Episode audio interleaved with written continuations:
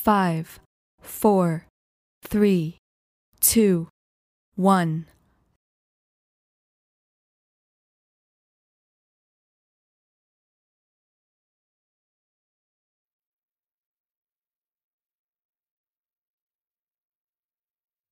I'm David Cronenberg. It's kind of nice hearing the music for the movie over the uh, Universal logo. I can't even remember if they have their own music, but uh, we've supplied our own. Film Plan, Film Plan to Take Over the World. An interesting name for a filmmaking company. Kind of ominous, I always thought. Maybe more ominous than the name Videodrome. So right from the Universal logo, you're already kind of unsettled, and it's because of Howard Shore's wonderful score for the movie, which was subversive and perverse and unsettling without it all being obvious. Civic T V, the one you take to bed with you. Here we have Civic T V. Now, Civic T V is basically inspired by City T V, which is a uh, Toronto invention of Moses Nehmer, who's considered quite a visionary when it comes to television, and he invented the idea and implemented it of a small local city television station that would be very responsive to what was going on in the city and included interviews with people in the streets constantly and so on. And it was really quite an interesting invention, and also was the first channel to show softcore porn films. They were called the Baby Blue Movies, and they became quite popular in Toronto. You could only get it in Toronto. And so uh, the idea of that kind of television station, very small, very controllable, and really the invention of one person, was the inspiration for Civic T V here. I think at a certain point, Moses Nehmer did think that I had based the lead character played by Jimmy Woods on him, but really, I didn't.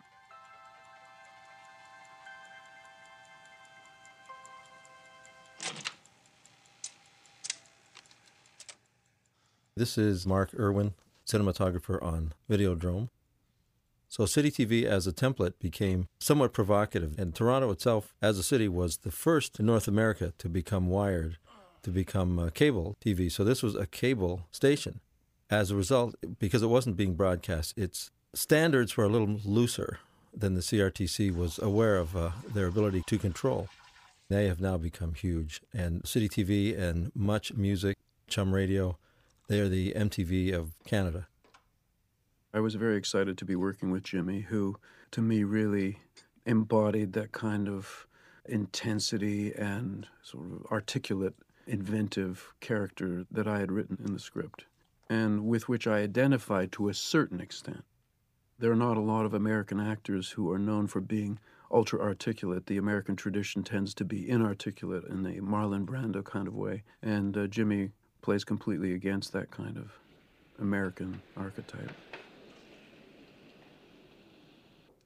Well, David's take on Max was quite distinct, but I think when Jimmy got a hold of the character and was motivated to do certain things, he really ran with it, and, and David just stepped back.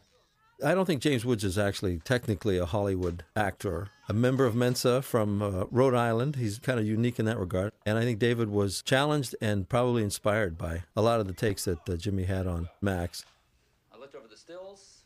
We did modify a lot of locations. And as you can see with this white wall behind you, I wish we could have done more than just rent a hotel room. Would have been nice to paint the wall, but what can I say?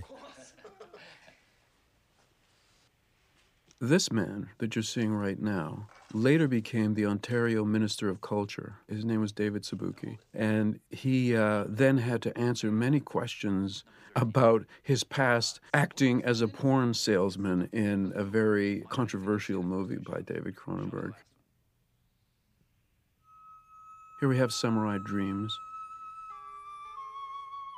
So I ended up, for the first time in my life, directing two very soft core porn movies because I wanted to have done it all. I didn't want someone else to have directed these little sort of porn movies. And originally this shot that you're seeing was cut from the release of the film.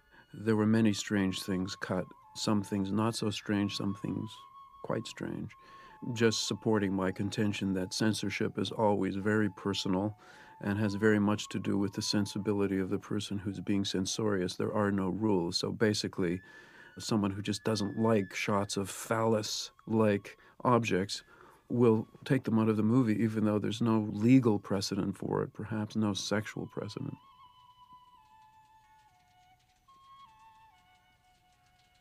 Here we have the boys of Civic T V sitting around trying to decide, in essence, what would be their version of the Baby Blue movies. What would they show that was distinguishing their small channel from other channels that would be too conservative to play the kind of things that they are interested in showing their audience? Reiner Schwartz, the gentleman on the left with the pencil, was a chum F M D J in the, uh, the growing years of F M radio stations.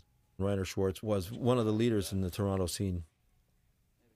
And we begin here to see that Max Renn, and by the way, the Renn Max was a racing motorcycle. Renn means race in German.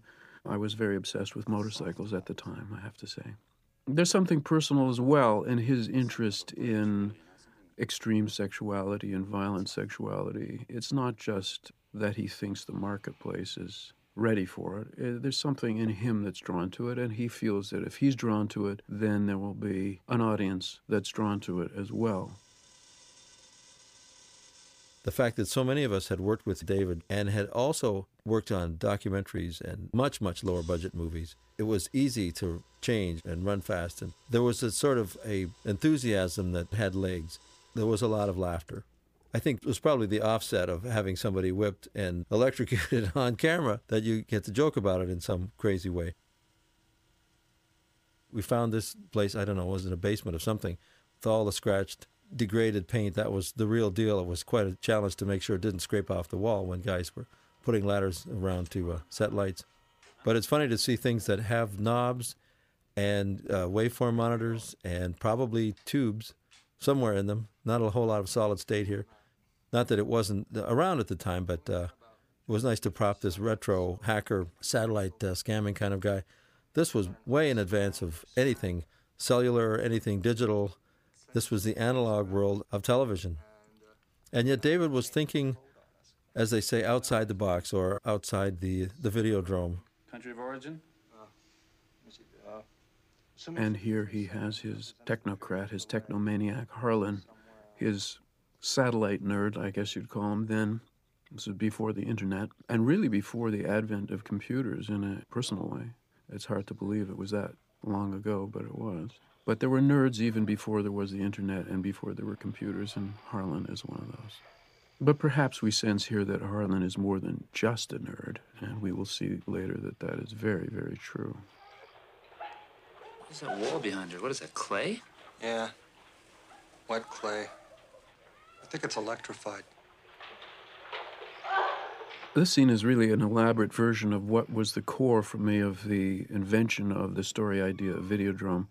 As a kid, we had a television set with an antenna that rotated, and you could rotate it from inside your house. And you, you, when the major channels would go off the air, you could rotate it and pick up strange other channels from smaller cities around, from across the border in Buffalo and so on. And you would see strange things that were kind of hard to see. There was a lot of static, and it was very intriguing to watch that kind of thing. And that was really the... the core, the crystal at the center of this movie was my experience with that, thinking, well, what if the images that you pulled up were really quite extreme, disturbing, uh, possibly illegal, and what would you think then? Would you keep seeking out those channels, or would you call the police, or what would you do? How would you respond to that? Jimmy has a lovely comic flair. He can really do it all. I find myself getting just a little nervous, even even if you've been doing it all your life, don't you think? Oh, yeah.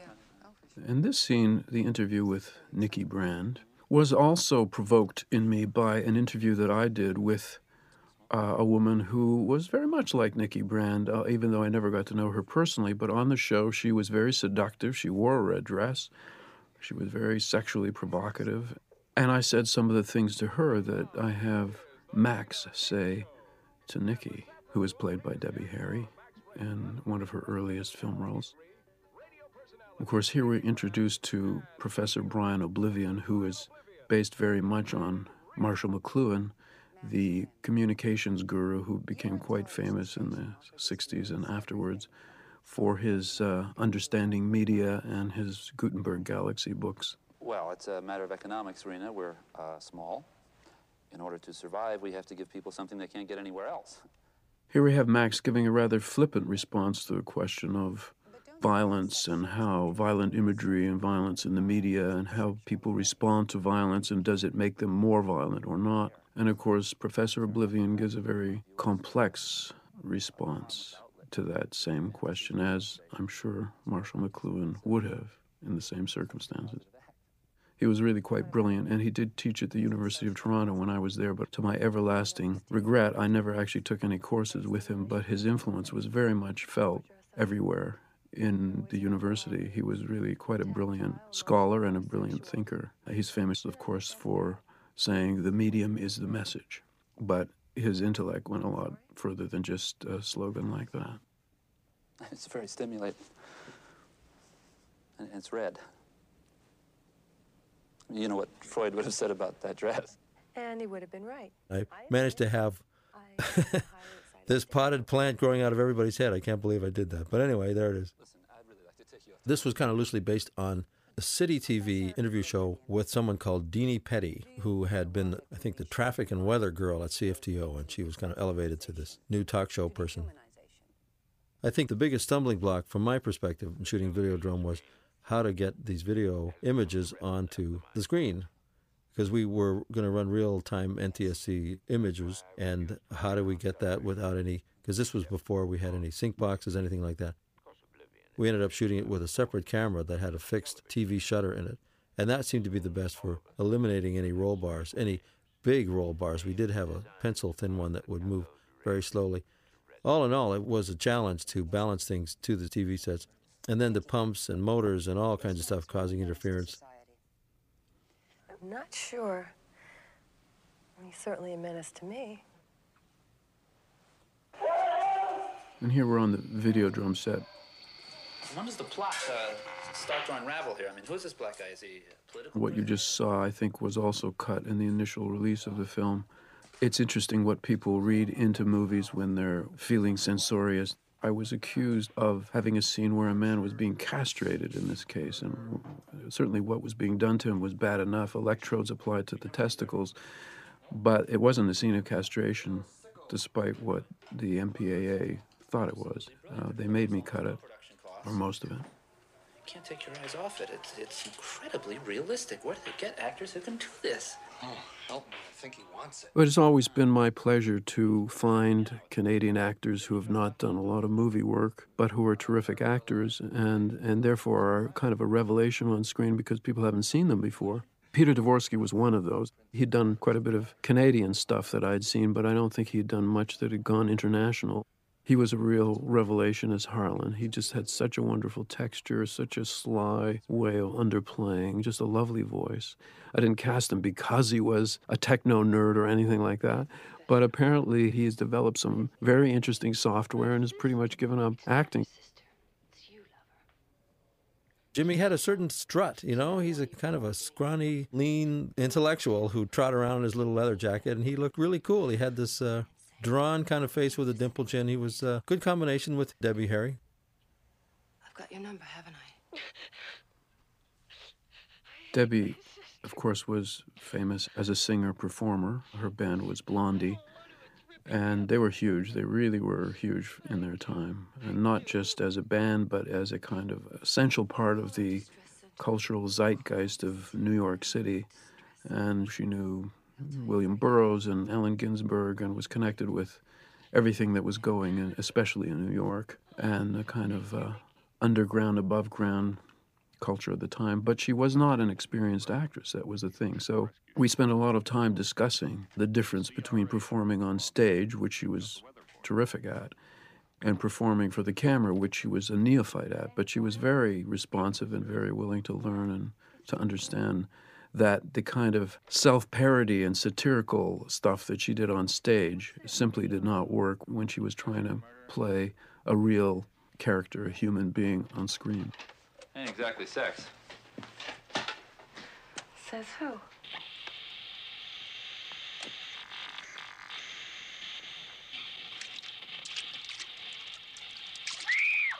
Needless to say, it was quite strange working with extras on the set, naked, being tortured. Most of the people we worked with really kind of enjoyed the experience because it was cathartic. Of course, they weren't really being hurt, and they were getting a lot more attention than an extra normally gets. And we, we found, in one case, there was a woman who kept coming back. She kept visiting the set. You know, she would dress up and put on a lot of makeup and dress herself really well and just kind of hang around. She, she couldn't let go of the experience of being tortured on the Videodrome set. It was quite strange, and but very much in keeping with the strangeness of the film as a whole. I wonder how you get to be a contestant on this show. I had quite a challenge lighting Debbie's face. She had a very, has a very interesting face. And the, the classic soft wraparound soft light was not going to work or did not work very well with her. And by default, I found out how to uh, bring out the beauty in her. At the time, she was, and still is, quite a striking woman, but she had two kind of furrows diagonally from uh, either side of her nose from her eyes. And uh, with this kind of soft light, uh, this was kind of electronic fireplace, T V, interactive light, I still couldn't get rid of those little furrows. And it was up to me, especially after the horror story I had on Scanners with Jennifer O'Neill. I had to make her look as glamorous as possible. Obviously, that was the edict. This was, in my view, the electronic fireplace. That's what the urban landscape has promoted. And trying to get the light to come out of the T V was always fun.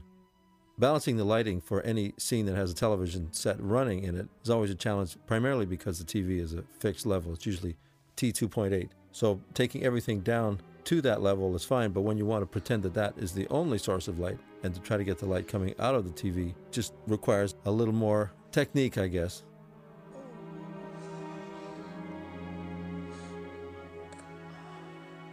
This scene, a scene of ear piercing, was really suggested to me when my wife asked me to help her put in her pierced earrings because she was having trouble doing it. And uh, I found that I almost, I, once I actually got the earring through her earlobe, I found myself almost fainting. It was quite a strange and strong response, which I, which surprised me. And I thought, for a kind of mini sadomasochistic experience, uh, ear piercing wasn't was kind of potent in its own small way, and that was the that was the genesis of this particular scene. If you want to gently introduce someone into the world of sadomasochism, then maybe getting them to pierce your ears isn't a bad way to do it. Needless to say, Debbie's ears were already pierced, so we didn't have to actually pierce her ears.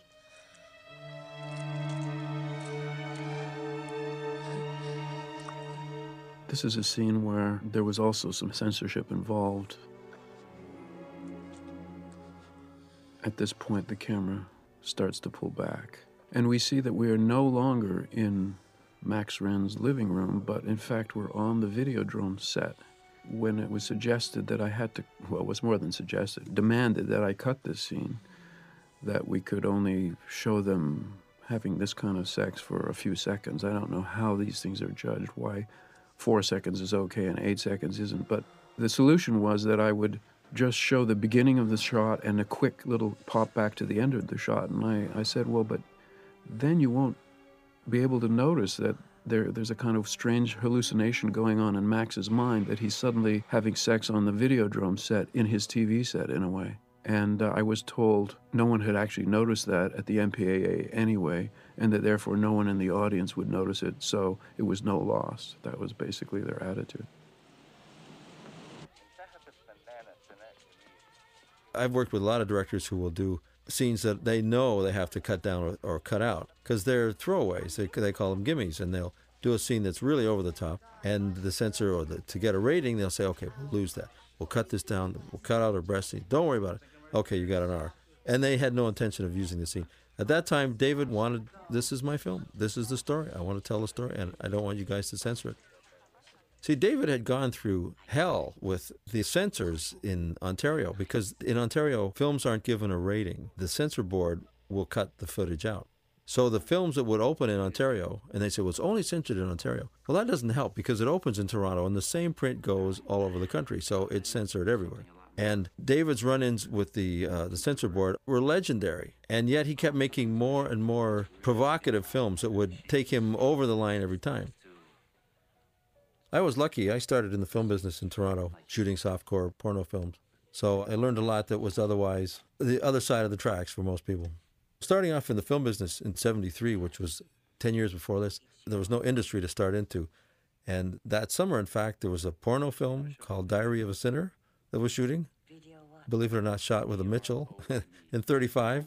There was no videotape, and we had shot it all on short ends. And at the same time, Warner Brothers was doing a sequel to Summer of forty-two at University of Toronto. That was a big union show, so I ended up on the porno film. And we would literally shoot anything, all us freelance guys, anything and everything.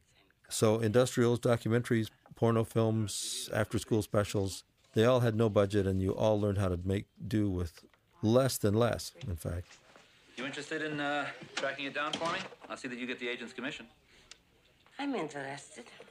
Let me try. I love this character, the character of Masha. She reminds me of many, many strong European women that I have known in my past of a certain age. Very sexual. Not at all treating their age the way North American women tend to, being very flirtatious and very aware of their sexuality and not at all apologetic about it. And yet Masha is, for all her worldliness, really quite an innocent, and Max almost unconsciously is not. Would you do Videodrome? Jimmy was really pretty delightful on the set. I mean, he really was fun to work with for me, and I think for everybody else as well. First of all, he likes women, and he likes working with women, and uh, he adapted really easily. And with, with Debbie in particular, she's very funny, and she was very capable of keeping up with Jimmy in terms of humor and energy and wisecracks. Isn't that where they make Videodrome? Yeah, why? I'm gonna audition. I got off on these slats of light on this scene and ended up with the Venetians kind of fooling around with uh, more shadows. The hope was to keep more in shadow and more in question and try to make each scene as they went along gloomier and gloomier. But I realized here in this scene, I had lost that particular furrow, that little groove in Debbie's face. And it was the hard light that did it. And I realized with soft light, you can wrap around something so that someone is lit the same from all directions, from below as well as above, from the side to the top. But when you light them with a hard light, there's only one shadow. You can eliminate most of those problems.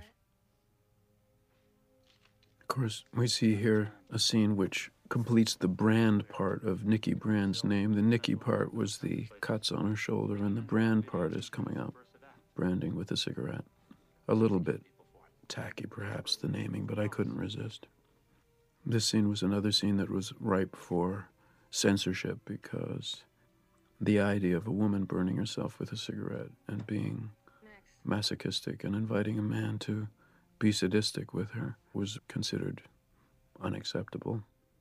As a performer and as an actress, Debbie, of course, was pretty fearless about things like this, being, as I say, part of that kind of subterranean zeitgeist. Playing a scene like this was not a moral or ethical problem for her. She understood it. Max takes a cigarette. Do we know what he does afterwards? We don't, but we can guess. Is Nikki drawing him into something, a part of himself that would be better left unexplored? And then the question is, does this movie draw its audience into arenas that are better left unexplored? And of course, that's the whole question. The, the movie is really looking at itself in a way that I, I don't think I had done quite before this. Here we have kind of innocent, ritualized sexuality in the, in the form of the belly dancer. Well, our protagonists talk about some perhaps less socially acceptable forms of sexuality. I think we picked this Greek restaurant because of the elevation.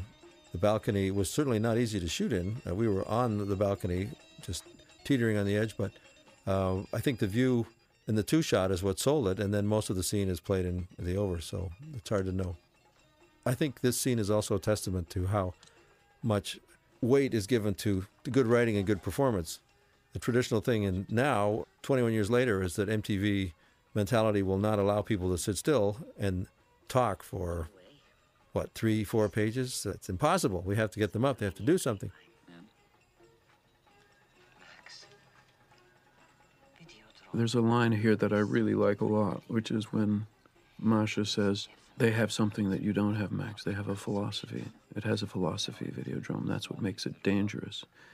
It's always occurred to me that more people get murdered in the name of various religious or philosophical concepts than do out of sort of sheer animalistic anger and viciousness, and even out of sheer sexuality in the form of rape and pillage and so on.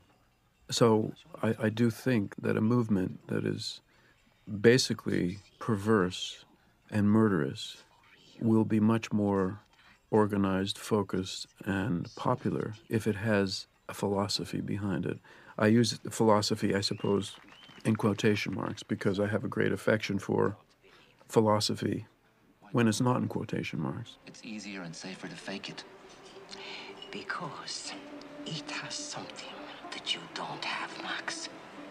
It has a philosophy, and that is what makes it dangerous. I was interested in this movie, of course, in following through on what people had said about some of my earlier movies, that is, that seeing movies that contain violent imagery might perhaps make people violent, more susceptible to violence. And I thought, well, let's play devil's advocate, my own devil's advocate in this movie, and say, well, let's say that that's true. Let's say that there is a form of television that involves violent sexual imagery that does make people violent. Of course, I'm stacking the deck against myself here because, as we later find out, the program Videodrome is designed to induce violent behavior in people, so it is a bit of a self-fulfilling prophecy, but I was willing to play with these concepts and see where they led. Like most films in those days, which were done with uh, tax money, we would do them in the fourth quarter of the year, which meant October, November, December, at which point the sun would go down at four o'clock. So when you got to places like this, a huge restaurant for a whole day-long scene, you would have to tent the building, trace the windows, which is to put tracing paper or white diffusion material on all the windows, and then burn out all the windows. So they looked the same all day because the day would end around three thirty. So it's not uncommon to see a sunny interior and then step outside and see grips out in the snow, climbing up towers, wearing parkas and gloves and mittens, and lighting up, just torching this building from outside, smoking all the windows so it looks warm and sunny inside. Of course, in the sixties and seventies, strange religious and self-help kind of organizations were very, very popular. And I thought, what would a kind of Salvation Army kind of organization that was invented by Marshall McLuhan be like? And I came up with the Cathode Ray Mission, and here it is. The Cathode Ray Mission was built in the interior of the Heinzmann Piano Factory, as well as the exterior. We put up all these weird little partitions, and everybody had a ratty little T V set, and they were all fed a black and white image. And we had this little miniature crane that we built for this shot that started down a staircase, came across, and all the way through the room and ended up seeing the whole hall. And the crane was so useful, we ended up using it everywhere we could. Trading food for religious conversion always seemed like a, an interesting and perhaps a bad deal for the people who were accepting the religion, actually, but uh, I was playing on that concept here. In a strange way, uh, Videodrome did anticipate quite a few things. A lot of people have thought of this film as being very prophetic. I myself have never been interested in being a prophet of any kind, and I'm, I've never really even been interested in inventing science fiction that would anticipate technological development so that I could say, as, let's say, Arthur C. Clarke would say, that uh, I anticipated, he said, satellites forty years before there were satellites and satellite communications. That, that that doesn't really interest me. But when your antennae are out there waving in the breeze and you allow them to develop because you think of yourself as an artist, you will undoubtedly pick up some signals from somewhere in the Videodrome way that other people don't pick up. And I think it's inevitable, perhaps, that you anticipate things that other people have not. And I think you can see in the Cathode Ray Mission an adumbration of those programs that are designed to bring the internet to every impoverished country in order to connect its citizens with the world, to plug them back in, as Bianca Oblivion says, plug them back into the world's mixing board.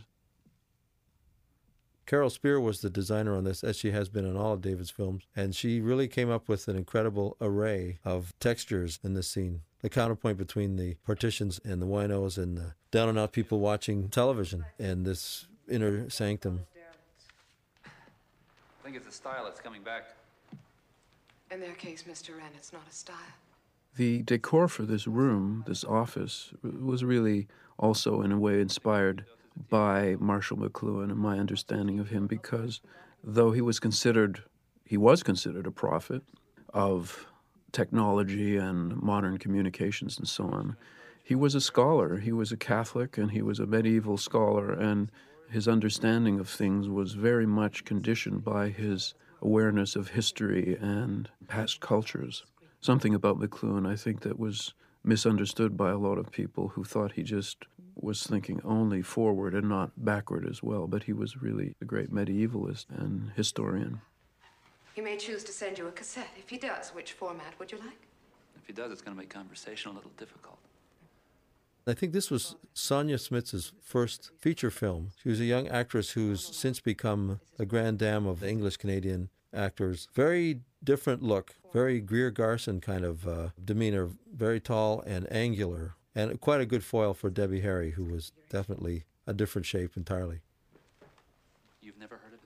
At the time, Kodak made two film stocks, and now they make about twenty. So at the time, you had a choice of one or the other. In this case, all of the black wood and dark wood in this scene needed to be lit separately from the actors' faces. So a set like this was quite a challenge, given the range of what the film stock could do.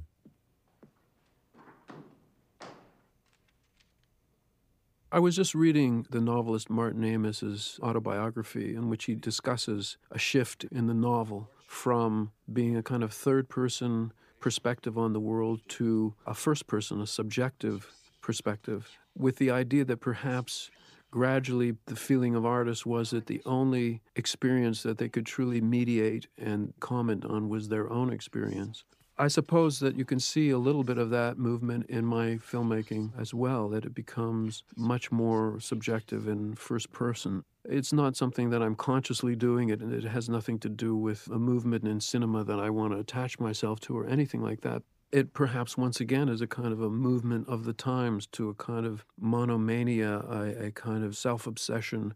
And of course, there are other traditions. There's a mystic tradition which says that the only way that you can experience everything is to truly go inwards and experience yourself. So maybe there's a little bit of that, although I don't think of myself at all as a mystic. But I admire films that are huge spectacles and deal with politics and many, many characters and a lot of Uh, social issues and so on. It's not that I'm not interested in that kind of filmmaking, but when I do my own filmmaking, I tend to want to focus inwardly and become so intense and in that focus that many things are revealed. It's the, the Blakean, all the world revealed in a grain of sand, I suppose, approach to filmmaking, as opposed to if you want to see all the world, you look at the beach.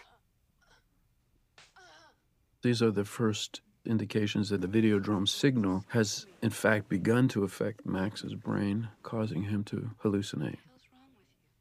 I think part of David's subtlety is the use of these uh, transitions, the hallucinations or the imagery of Bridie changing into uh, Debbie Harry and back again. In other words, there's no setup for it, it just happens, and you are flashed into it as an audience member the same way that Jimmy is. A hallucination feels real. And I've encountered this in several of my movies, uh, The Dead Zone, with visions that the Johnny Smith character has, and more recently in Spider, the Ralph Fiennes character is, is constantly hallucinating. But I've always felt that it would be a mistake to telegraph this, to have a color shift or optical distortion by using a very wide lens or, or any of the computer things that you could do now, because a hallucination feels real to the person who's having it, and that's what makes it so scary. Will you call me if you need me?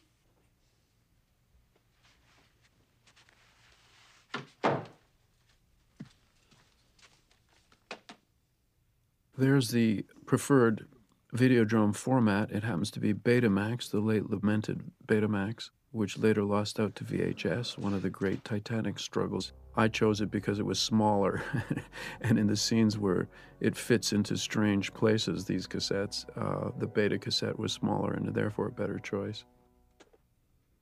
To have David think of something that was based on a premise that everything is possible if it's recorded on a recordable medium, in this case, Beta cassettes, but now, of course, it's here's a chip, here's a C D, here's a D V D, it's all there. He, I guess, was channeling Marshall McLuhan in, in predicting what is now banal. Oh, it's a global village, big deal. The medium is the message. Well, that's nothing new.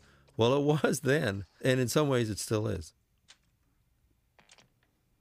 Now we see Brian Oblivion in his native habitat, his office, and we begin to discover the idea that Videodrome somehow is involved with brain tumors, which makes Max quite nervous, as you could understand. The physical structure of the brain. Therefore, Jack Creeley, enormously experienced, and not someone that I thought I would ever be working with just because he did a lot of comedy, a lot of television comedy, was wonderful at that, and did game shows and talk shows and all kinds of things. Of course, he did a lot of theater, too. Had the most wonderful voice and a terrific presence. And I can't remember when it hit me, but I thought, you know, Jack Creeley with a mustache, that voice, that presence, he is very close to Marshall McLuhan. Not so much in look, but in feel, in tone, in texture. And I was really wanting to find an actor to have that presence and charismatic quality that Marshall McLuhan had. I had a brain tumor, and I had visions. I believe the visions caused the tumor, and not the reverse. Jack Creeley was one of the actors in the war room on Doctor Strangelove. I don't know how he got there, but uh, he's Canada's own. And uh, this was David's premise, kind of loosely based on the Marshall McLuhan concept of this enigmatic person who was eminently quotable and full of information and probably full of the truth. I mean, who knew? I, I was Videodrome's first victim. But who's behind it? What do they want?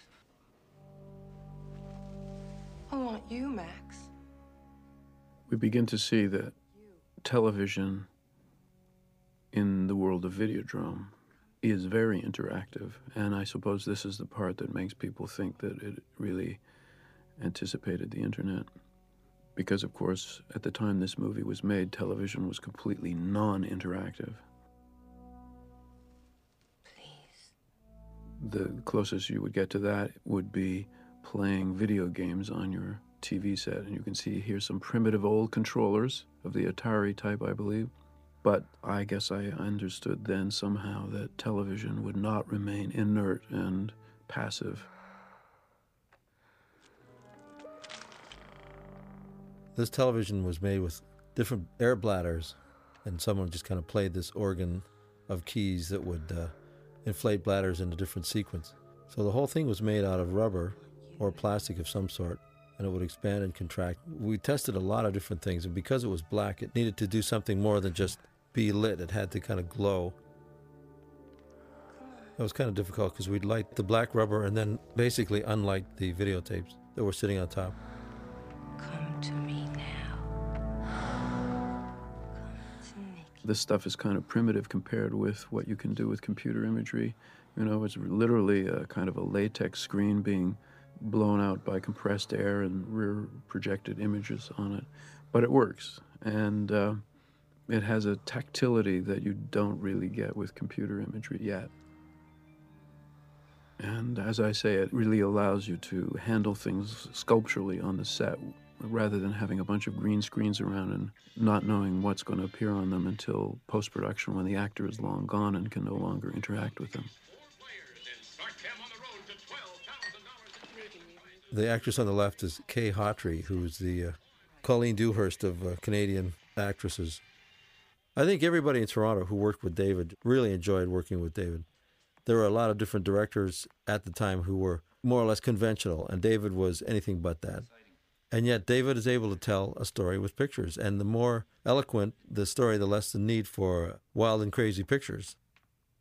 A lot of people have been seduced by camera movement and kind of irrelevant action for no apparent reason, the M T V method. And I think what he taught me as a filmmaker, I now judge other filmmakers by that yardstick. I don't think Canadians at that time were known for storytelling as much as documentary creating. And I think David's steps, as as eager as they were, as crazy as they were on Rabid and Crimes of the Future, and, and then completely mainstream on, on Fast Company, uh, he knew how to do it all and was happy telling his own story in his own way. Working with David was complete joy because at that time he used the same uh, production designer, same D P, same editor, same first A D, and we, we could communicate very well. And I think that's how we could do a film in thirty-five days or whatever it was, tight schedules. The tone of the hallucinations is determined by the tone of the tape's imagery. When we started to shoot this movie, I really didn't have the details of the plot completely worked out at all. As was often the case in those days when tax shelter money appeared before the script was really ready, but you had to go, you had to shoot at the end of the year when all the dentists and lawyers and accountants um, needed a tax break, needed a tax write-off, and suddenly wanted to invest money in movies. So you'd go through the whole summer with no money uh, available for films, and then suddenly all this money would come in in September, October, November. And uh, the result was you often went into a shoot without the script really being completely worked out, and that was certainly the case with Videodrome. So there was a lot of Um, discoveries that I was making about the script while we were shooting on the set. It's not the most efficient way to do it, and it's not my preferred way. Um, but uh, I'm, I was interested to see when I watched this movie again for the first time in twenty-five years that it really seemed to make sense. I was pretty pleased about that because certainly when we were shooting, there were a lot of things that didn't make sense and had to be worked out during the course of the shoot, causing great confusion sometimes, and consternation in terms of the producers and the schedule and so on. You made thousands of them, sometimes three or four a day. Well, Victor Salnicki and Pierre David and Claude Roux were the producers of Videodrome, as they had been with Scanners. And Scanners, I think with the schedule, and plus it was shot in Montreal, things were very scripted, very broken down, everything was in its place. And Videodrome itself was much more evolutionary. So what would work one day on paper, Jimmy Woods would come up with something, and, oh, yeah, that's going to work. Well, why don't we try this, and how about that? And suddenly we're somewhere else. And it's all a good thing. This is like making a sandcastle. It's just going to keep growing in perhaps ways you hadn't expected. Nonetheless, it wasn't going in the wrong direction, but for producers who were used to production reports, call sheets, total breakdowns on everything, cost reports, this was a little scary.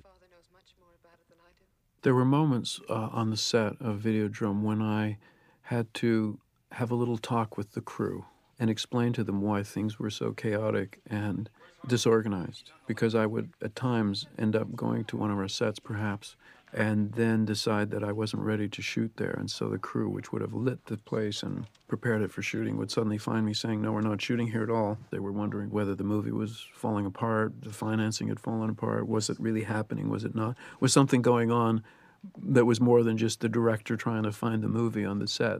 And especially people who had worked with me before, because I didn't normally work that way.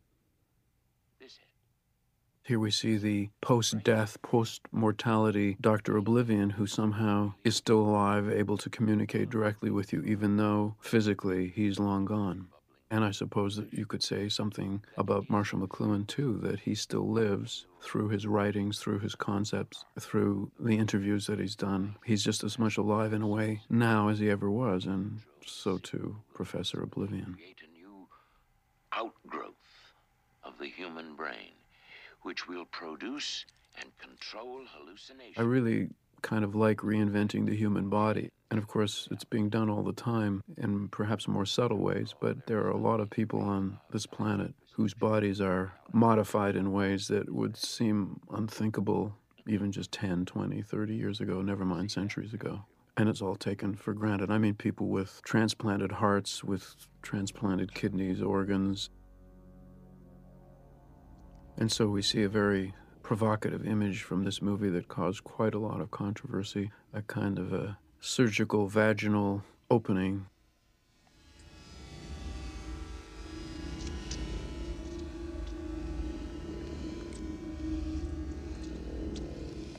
At this point, he's now standing on the floor, and underneath the coffee table, John Board, the first A D, is puppeting his phony knees, and the the couch and the fake body is on an upper floor. So Jimmy just standing there with his phony body, and the blend line that Rick Baker put together was phenomenal.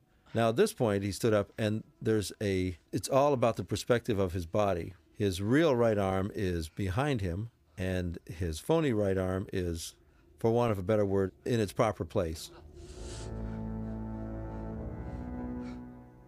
Technology isn't really effective. It doesn't really expose its true meaning, I feel, until it has been incorporated into the human body. And most of it does, one way or another. Electronics, people wear glasses, they wear hearing aids that are really little computers, they wear pacemakers, they have their intestines modified. It's, it's really quite incredible what we've been able to do to, to the human body. And really to take it someplace that evolution on its own could not take it. Technology has really taken over evolution. We've seized control of evolution ourselves without really quite being conscious of it. It's no longer the environment that affects changes in the human body. It's our minds, it's our concepts, our technology that are doing that.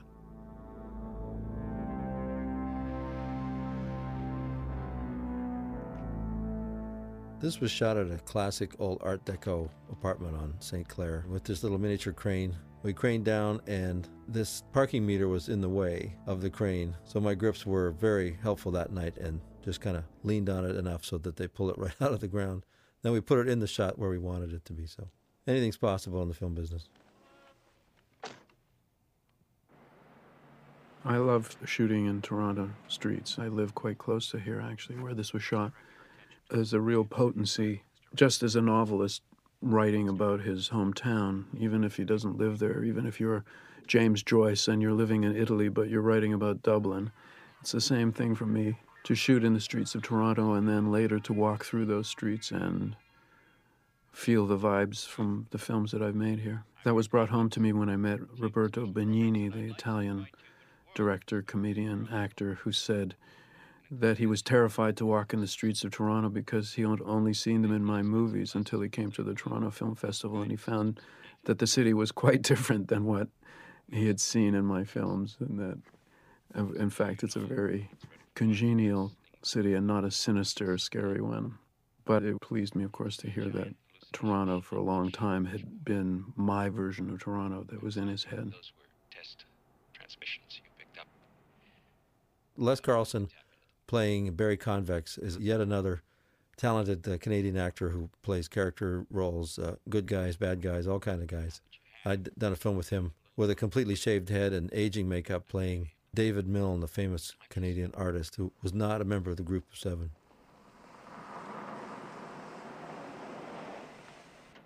And this was a real live uh, storefront on Queen Street East on the other side of the river in uh, Riverdale. Of course, there's a lot of seeing imagery, image imagery in this movie. And here we come to the kind of the most basic version of it, which is glasses, lenses, seeing through rose-colored glasses. There are many, many phrases in English and in every language that have to do with seeing and the distortion of seeing through technology or through hallucination.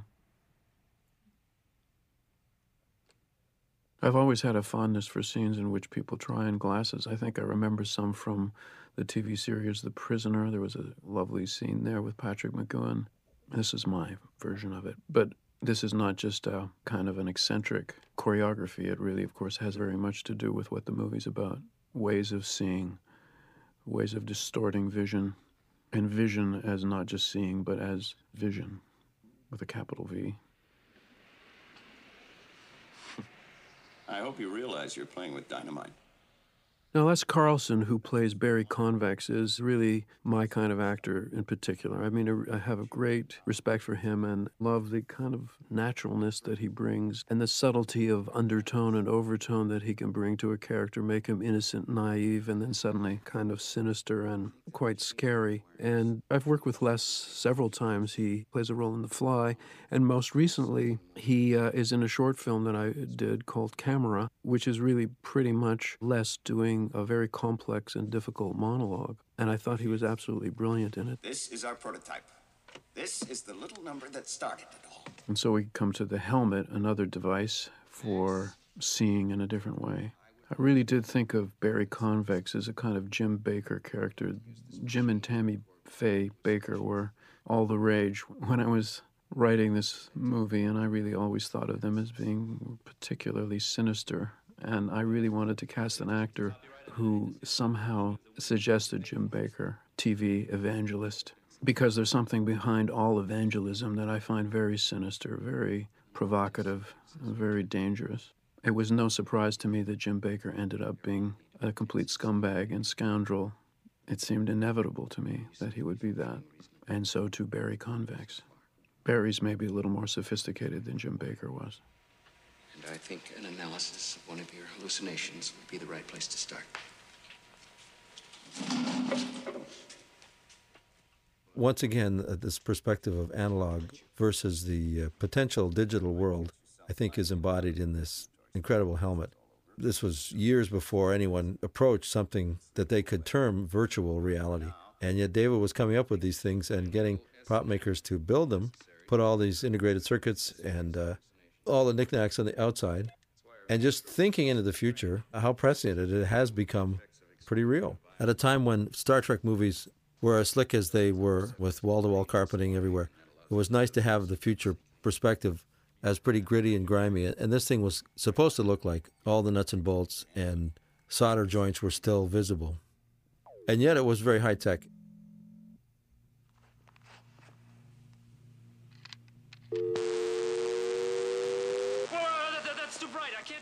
Now, Jimmy Woods, at the time that we were making this movie, was extremely paranoid and always worried about them, and they want to do this, and they're going to fuck us, and they're going to do this. And I don't know whether it's just his nature or we, he was going through a particularly paranoid phase. And I kept saying to him, on this shoot, there is no they. There's just us, because I'm in control of this movie. There's no sort of production entity that's trying to force us to do this or that or hurry up the shoot or screw with the schedule, but he would not put on this helmet. He was worried that he would be electrocuted. I thought he was kidding, but he was serious. So that's me in the helmet right now. Those were my hands that you were seeing held up in front of the uh, lens, and it's me in this shot, because even though Carol Spear, my production designer who designed the helmet, put the helmet on for him, stood in a pool of water on the Videodrome set and fired up the helmet to show him that he wouldn't be electrocuted, he wouldn't put on the helmet. So those are my hands, and I'm wearing Jimmy's clothes, but I really had to let the pants out at the back because Jimmy had really slim hips in those days, a lot slimmer than mine. It wasn't something that I had wanted to do to kind of pay homage to myself. It wasn't my Hitchcock moment.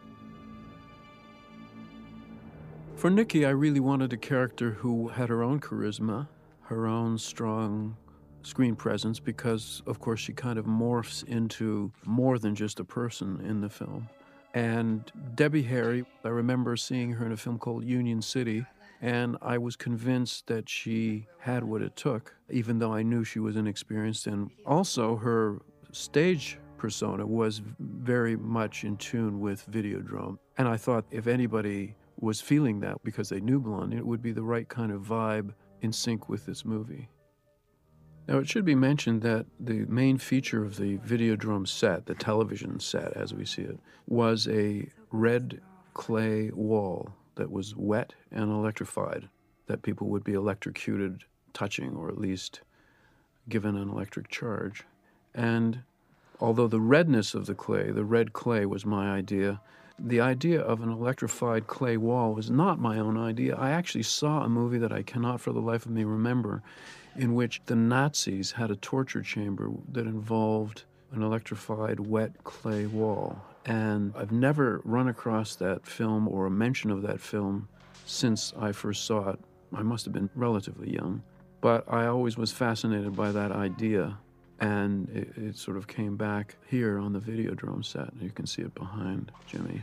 And the sort of twisted handprints uh, and body prints of the people who'd been tortured, and when pushed up against that wall would be left in the wall. You can see it. There's a kind of sculpture of pain and agony, as it was in the movie that I had seen.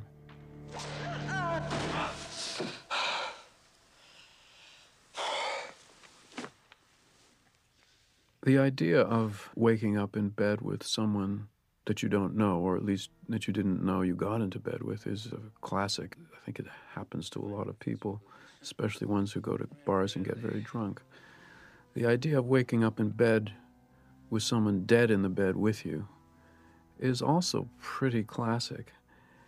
There must be something in the intimacy of being in bed with someone that is so violated by the idea of someone dead in your bed that um, it has huge resonances, and I think it's from the beginning of literary times that this image recurs.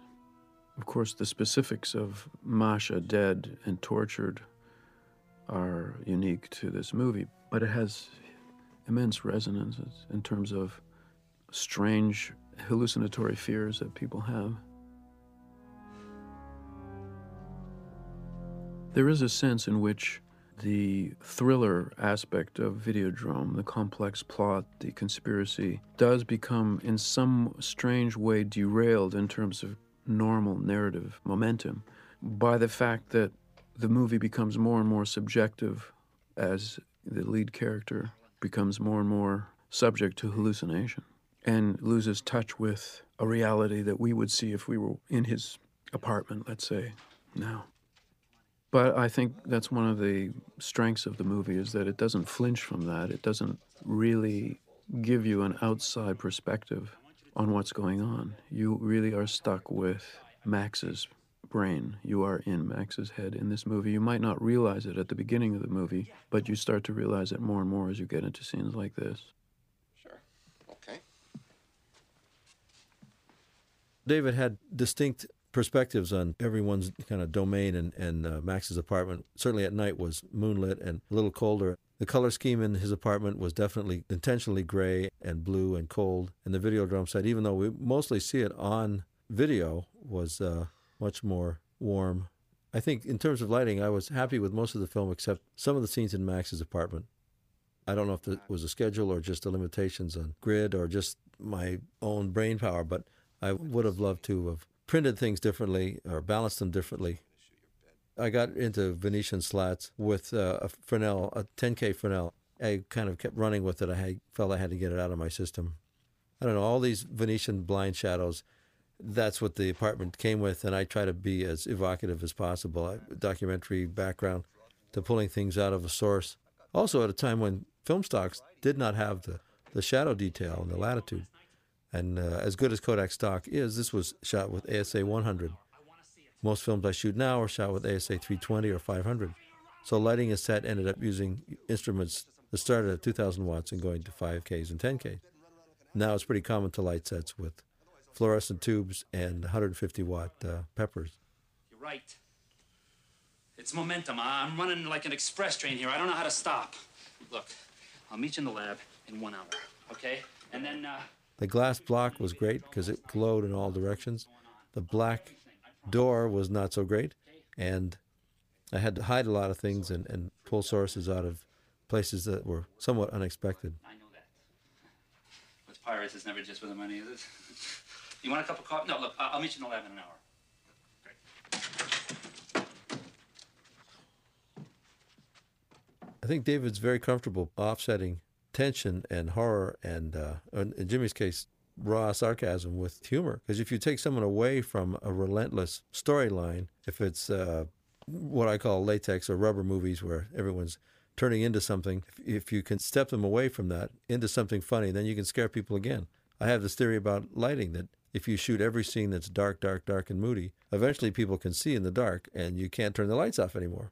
If you have the kitchen, the bathroom, the hospital room, the classroom, uh, the kids' tree fort, everything is dark and scary. There's no place left. But if you have scenes that have light, then the lights are turned off. In other scenes, you can actually create more mystery. Did you see me on Videodrome? There was no tape. There was no Videodrome transmission last night? The nice thing about Peter Dvorsky, he's always, he, at that time, had played kind of characters and was always a likable guy. And he's a, definitely a likable, quirky guy in this. The more likable, the better, because he ends up being much more sinister in the end. I'm out of my depth now, Patron. I have to bring in the reinforcements.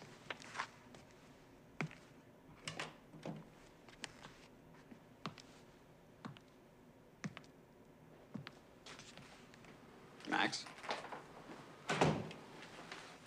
Intriguing combination. Very interesting. Don't let me interrupt. I think I was saying. And now we get the the truth, the startling truth about Videodrome, which is that it isn't a broadcast video. It's not a broadcast situation at all, but that it's a conspiracy, specifically in this case against Max. Now, of course, I have to say, I guess if Jimmy was paranoid while we were making this movie, it's partly because of playing this character. Everything does end up being a conspiracy against him. So maybe it was just Jimmy Woods' version of the method. In this film, I think Jimmy Woods brought a lot more to the role of Max Wren than David had expected. And it was fun to watch this evolution of both of them, because they were outwitting each other a lot. Jimmy would contribute a lot, and, and David would uh, absorb that. So th- I think the evolution of both their performance and screenwriting and directing was very symbiotic, and it was it was great to see it reach the level that it did. But why would anybody watch? Why would anybody watch a scum show like Videodrome? Why did you watch it, Max? The premise for this was that underneath this whole conspiracy of debauched uh, satellite programming was a man of the cloth, drawing in the right people in order to eliminate them. And I guess it's not that far from the truth. The moral majority, what a name. The best way it, for the moral majority to operate is to get rid of the immoral minority. And what better way to do it than with television? So Max was supposed to be part of this great empire. Quite the shakedown. Lots of conflict. It's funny to see all these old machines and that whole stack of uh, two-inch tapes over his shoulder. Now it's, these are all dinosaurs. And we're going to have to be pure and direct and strong if we're going to survive them. And here we see, of course, that Harlan and Barry are representatives of the moral right, and that they see it as their duty to destroy perverse liberals like Max. I didn't really know that the film would get political when I started to write it, but it did get, in a subtle way, quite political. And I didn't really stack the deck very heavily in favor of Max, because I've never portrayed Max as being without fault, without flaw, without his own perverseness and contradictions.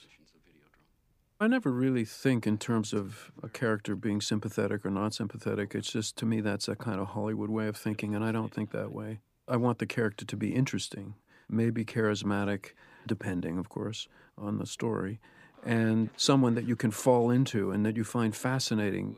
As a moviegoer, I've never felt that I have to find a character sympathetic. Certainly, you can find a character so grating and annoying that you don't want to watch this character anymore. But to me, that's not, that's not really what people mean when they say sympathetic or non-sympathetic. Here it comes, the wind is blowing. So this whole premise was very interesting. We just cut a hole in the door and a weird little slant board that, that Jimmy would lie on with his phony body kind of built on his shoulders and would drop to the floor. And he kind of held onto the doorknob and pushed himself back against the door. And then we put on the whole rubber slit body and he'd fall away from the thing. Very elementary stuff, but uh, very effective when it's cut together. Now, is this what television is doing to you? It's basically getting fucked by television, which I think everybody is. I remember one particular point, Jimmy was complaining a lot about the difficulties of walking around with the stomach slit prosthesis and what he had to do at the door when his stomach is sort of opening and, and cassettes are being inserted. And he said to Debbie, I uh, happened to be around when he said it, he said to Debbie, you know, I've ceased being an actor. I'm now only just the bearer of the slit. And Debbie said, now you know what it's like. And I thought that was extremely funny. So there was a lot of humor on the set, a lot of give and take, and uh, that's why it worked. I mean, Jimmy was, he was up for anything.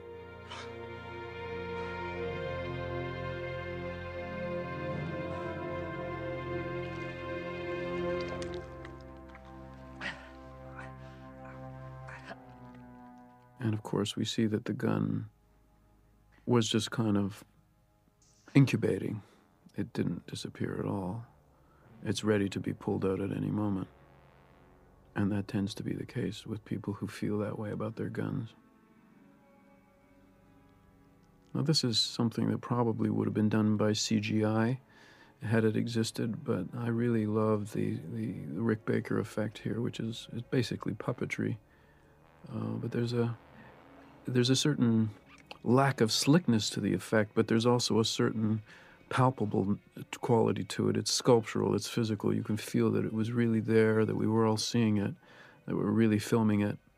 And that has weight. I don't regret that we had to do it this way. I guess at the time we shot this film, this was kind of groundbreaking for David, because Shivers and Rabid and Scanners would have been a little more cerebral, and this was now much more visceral. And the fact that he had Rick Baker come in and, and create all these things and pull them off, the flesh cassette, the slit in the stomach, this flesh gun, the whole armature thing. And these were kind of first run that we would just shoot the rehearsal, because who knew what was going to happen? We get two cameras on it and press the button. And quite often they worked the first time.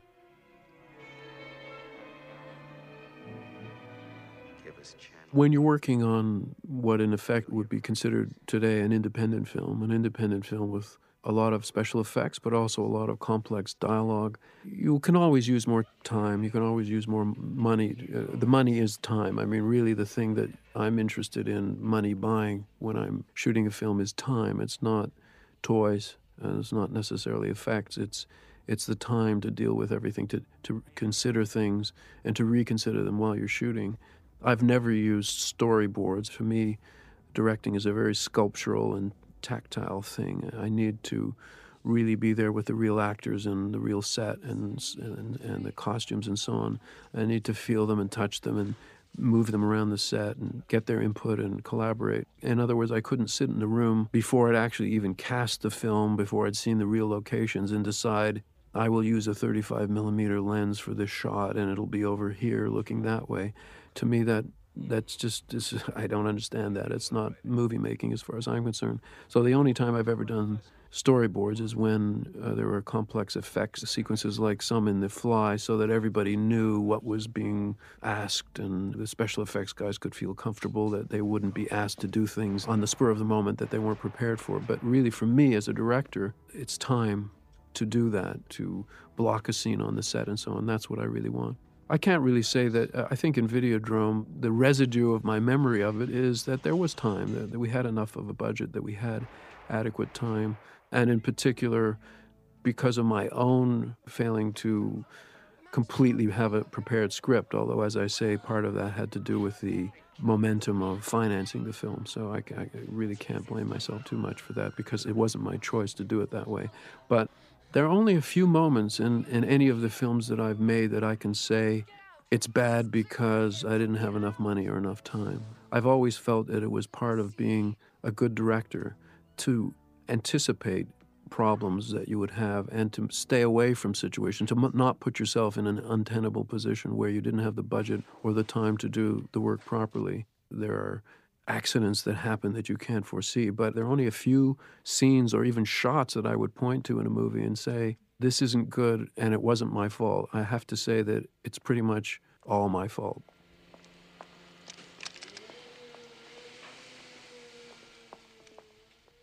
I like that nice flowing shot through the back alleys of downtown Toronto. I have to say that I really was surprised at how smoothly done this movie was, I was pretty pleased with myself when I saw it again just recently, because I remember it as being much rougher and less controlled and less focused and so on. And really, I see all kinds of little cinematic things, little camera moves and lighting things and choreographical things that please me even now. And I don't always have that reaction when I see my old movies, which I tend never to do unless I'm forced to because I'm doing a commentary like this. In this case, it was a, a kind of a pleasant surprise seeing the movie again.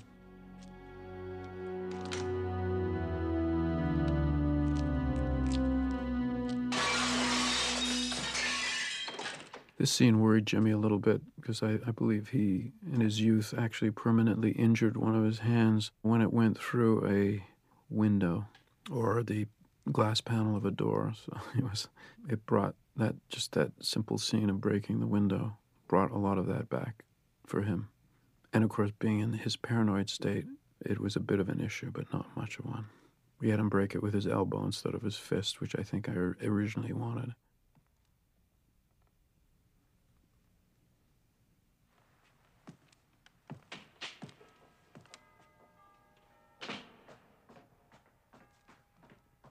I have to say, I think Mark Irwin did wonderful shooting in this movie. We had worked together several times, and I think he did a beautiful job, particularly on this very difficult project. Difficult because, although in some ways it's very realistic, in other ways it's very internal and fantastic. You've come to kill me. No. David and I never had a talk about the look of Videodrome.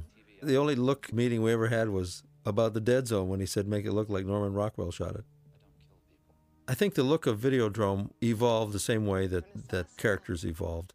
As the script was written and rewritten, and it, it wasn't growing like Topsy. It wasn't going to collapse. It was really coming to a, a, a peak. And I think I was as wide open on a photographic level as David was on a literary and probably sensory level. And when we get to some scenes that should look real, in the cathode ray mission, everything was lit, sunlit, T V sets, other scenes in, in his apartment where things are lit out of the T V set. A lot of it is source lit, and then we tried to fool around with, with different things in, in the cathode ray mission at night where he runs around with his flash gun. I wanted to get a much harder edge, darker shadows, and so that it went from fully lit, uh, introducing the place so the audience can see what was there, and then coming back again and it's much, much darker.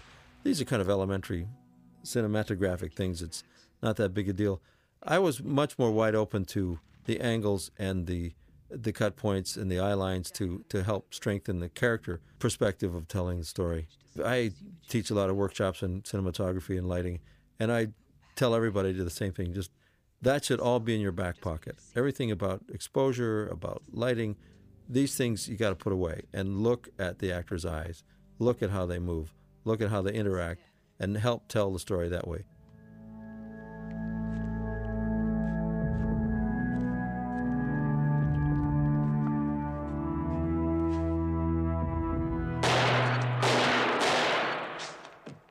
Well, and we know that television sets shoot back.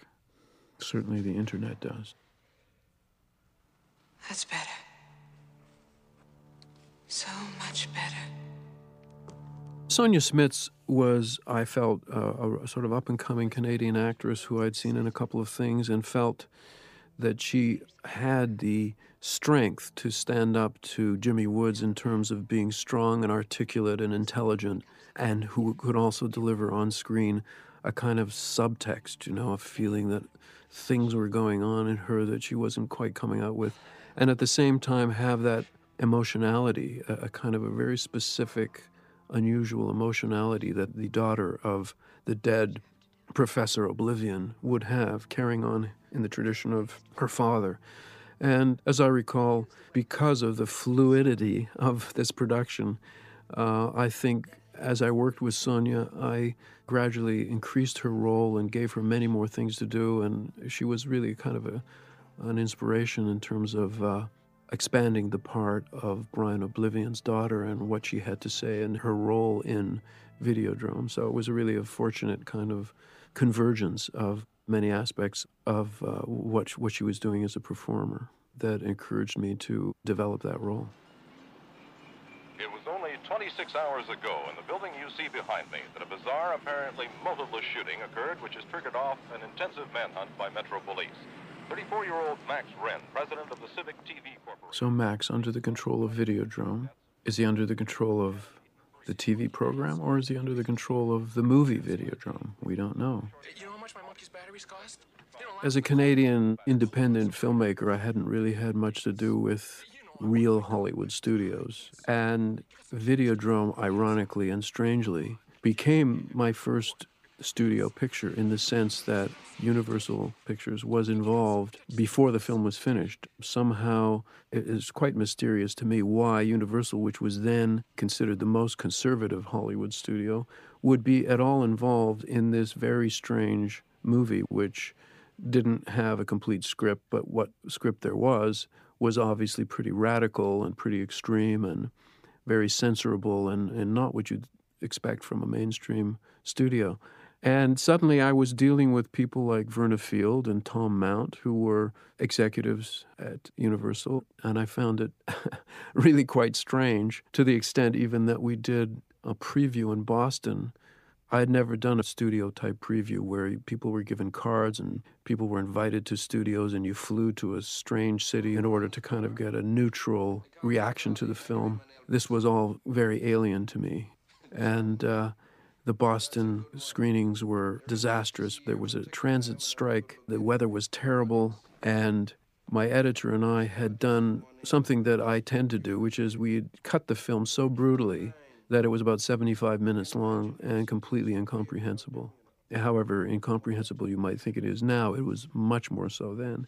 And we just had this disastrous preview with cards that said, "I hate your fucking movie," you know.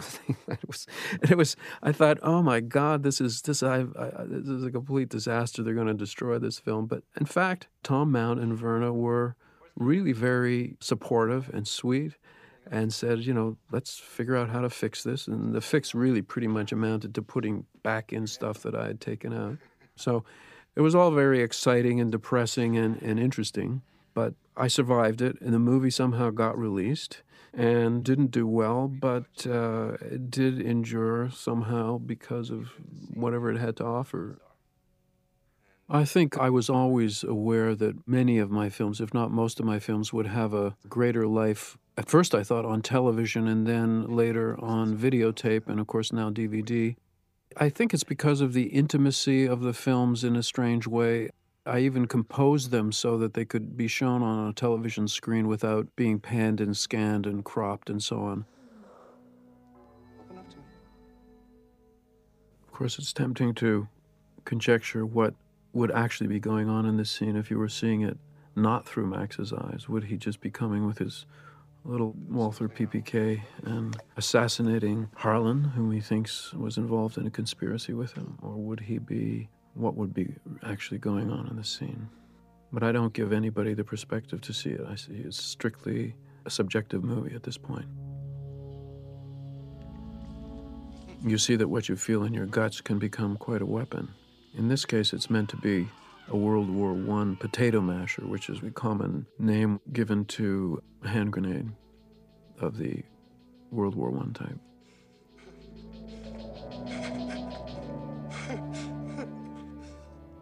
And there's the pun, of course. It is a, literally a hand grenade.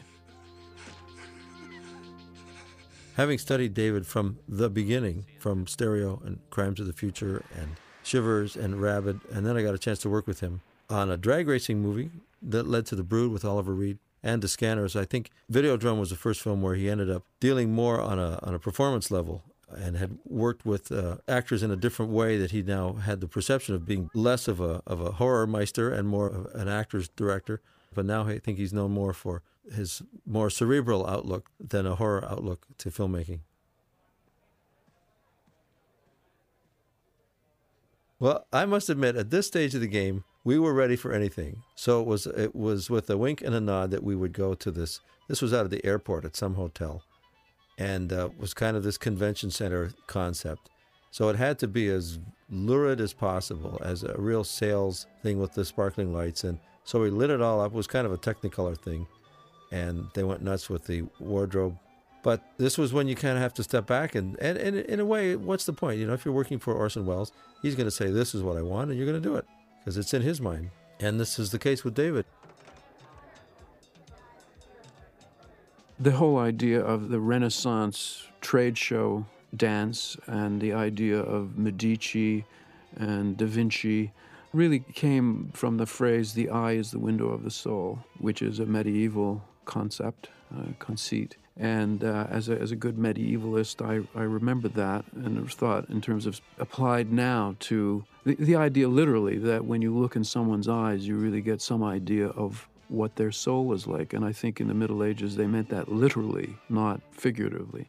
And I thought that given the idea of television, looking into television and having the television look back at you, and especially if you're someone, as I am, who often is flipping channels and does see himself on television talking to himself, talking to me, which is always a very spooky thing.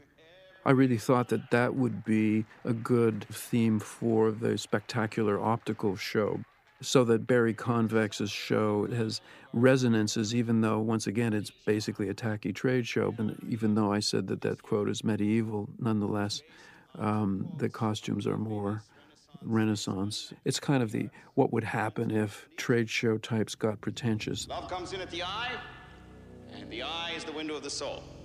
I suppose, in a way, this is my version of Taxi Driver. It, it just occurred to me. The idea of a sort of public assassination by a man who's, in the case of Taxi Driver, not exactly hallucinating, but paranoid almost to the point of hallucination. This is just going that one hallucinatory step further, or backward, I guess it depends on your perspective.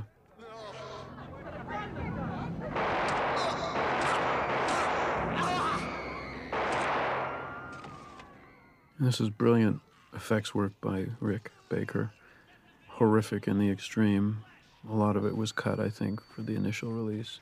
And all done physically on the set with a... It's basically, once again, complex puppeteering with a bunch of guys under the set making all this happen, but really fantastically done. We had about twenty-five people with these flesh mittens on, and they were underneath, probing their hands upward to these animated guts coming out of his head and... and uh, I know, the other people with their hands in the air. It was quite an elaborate thing. I think that's why Rick had fun with this, because David would come up with these ideas, and Rick, yeah, yeah, yeah, and he'd build it. I've done a lot of uh, latex movies, effects movies. It's still, it's cinematic storytelling, and that's what's important. We certainly beat up his little leather jacket, though. This long last day of shooting, the producer said to David, we have no idea how this film was going to end. Only you do. But no matter what happens, today is the last day of shooting. So in this scene where he sneaks into this boatyard, this was the end of the last day of shooting. This was my gaffer's tugboat, the Salvage Prince, down at the turning basin uh, in the harbor. But we began the day in the, the sock factory uh, set, lit it all, choreographed it, or, or blocked it all, was ready to go. The last minute, David said, no, you know, this is just not working. What? So he wrote something else. We packed up. We moved somewhere else. We were had it all lit, ready to go. It's now four or five in the afternoon. You know, this isn't working either. So we ended up at the harbor at Jock's tugboat. We originally did this entire scene in the hold of the tugboat, and uh, thankfully got to reshoot it in a set, which looked exactly like the hold of the tugboat. It was twice the size.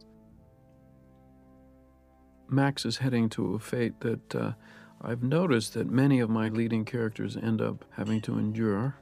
And I suppose that's the existentialist part of me, because I'm thinking that's the fate that everybody ends up enduring, which is to die. Not always, of course, by suicide, but in Max's case, it will be suicide. Perhaps the final victory of Videodrome is that you cause violence not to other people, but to yourself. A television program that could cause people to commit suicide. Well, I think we've seen the influence of this movie in Japanese films like The Ring and quite a few other movies. The atmosphere of decay is very strong and gives you a lot of textures, and whether it's rust or rot or whatever, it's um, I seem to be drawn to those kind of images. My house isn't like this, though. My house is much cleaner than this. I think everyone was searching for the end of the movie, and, and David no no less than anyone else, but uh, since he was our fearless leader, we were fearlessly following him. And story-wise, it all made sense. That someone who had so much to lose would end up having lost it all, sitting on a ratty little mattress. But when all else fails and you think you're alone in the world, can't even get a cigarette, what is there to comfort you? And the answer is a television. I've learned a lot since I last saw you. The ending of the film, which now seems perfect to me, was not necessarily the first ending that I wrote. And I think I considered quite a few different endings, uh, having something happen to Max after he had shot himself in that fantasy, and then it would be a fantasy suicide, not a real suicide. And then you would see the, the new flesh in action. And at one point, I remember asking the actors if they would be willing to do a kind of strange mutant orgy in which we would give them all strange new sexual organs, and that they would be having sex using these organs. And all of the actors kind of agreed that they would do that. But then when I really tried to think it through, I thought, you know, that's going to be silly. It's not going to work. And I actually don't think it's the right ending to the movie. So there was that. I did, however, want Nikki Brand to be part of the ending of the movie, and I wanted Debbie Harry's presence somehow in the end of the film, and that's when I came up with the idea of the television set that appears with, with her on it, in the same way that Brian Oblivion would, would appear uh, on television everywhere. She, she would now take over that role for Max, become his own kind of strange kind of muse, a guide to the other world, to the, the world of the new flesh. So when we originally shot this, David came up with the idea that we had to have this T V not only explode and expel its innards, but the innards, now that it was a flesh T V, had to be intestines and other body parts. So at three in the morning when we were in this hole of this tugboat, where do we get these body parts? And anyone who's familiar with the East End of Toronto knows the smell of Canada Packers. So literally follow your nose up Commissioner Street and get a whole barrel full of pig guts, and they put it in this T V set and exploded it. I think we had to do a lot of different variations of this. I think we tried real pig guts and real guts and real intestines and compressed air and God knows what else to make that shot happen. It was messy and it took a long time. The idea that you can have television with you wherever you go, and interactive television at that, has really come to pass only in the last few years, what with mobile phones, with cell phones on which you can access the internet. But it's all here in Videodrome. We never have to be without.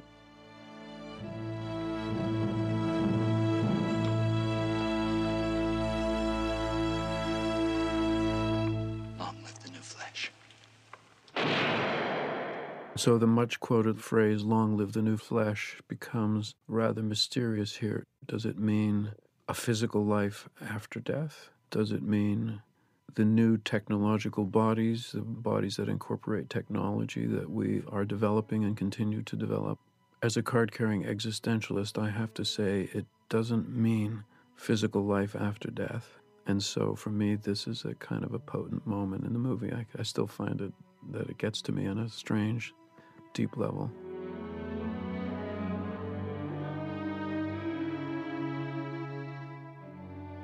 You had, as I said, this very conservative studio, Universal, distributing a very not conservative movie. And it would be easy for me to say that they didn't understand it and therefore didn't distribute it properly, but it's never been my strong suit, sort of understanding distribution and marketing. I really don't know what it was. Videodrome obviously was a difficult film to market, but on the other hand, it's had a, a very long and very strong life in other media, and in a way that didn't surprise me, although you always hope that your film is going to be, I always hope that my film will be successful uh, right out of the box, and I always have those fantasies, you know, Videodrome, number one movie in North America, grosses two hundred million dollars. I mean, why not? Um, Except for The Fly, that fantasy never came true. Um, and yet one lives in hope.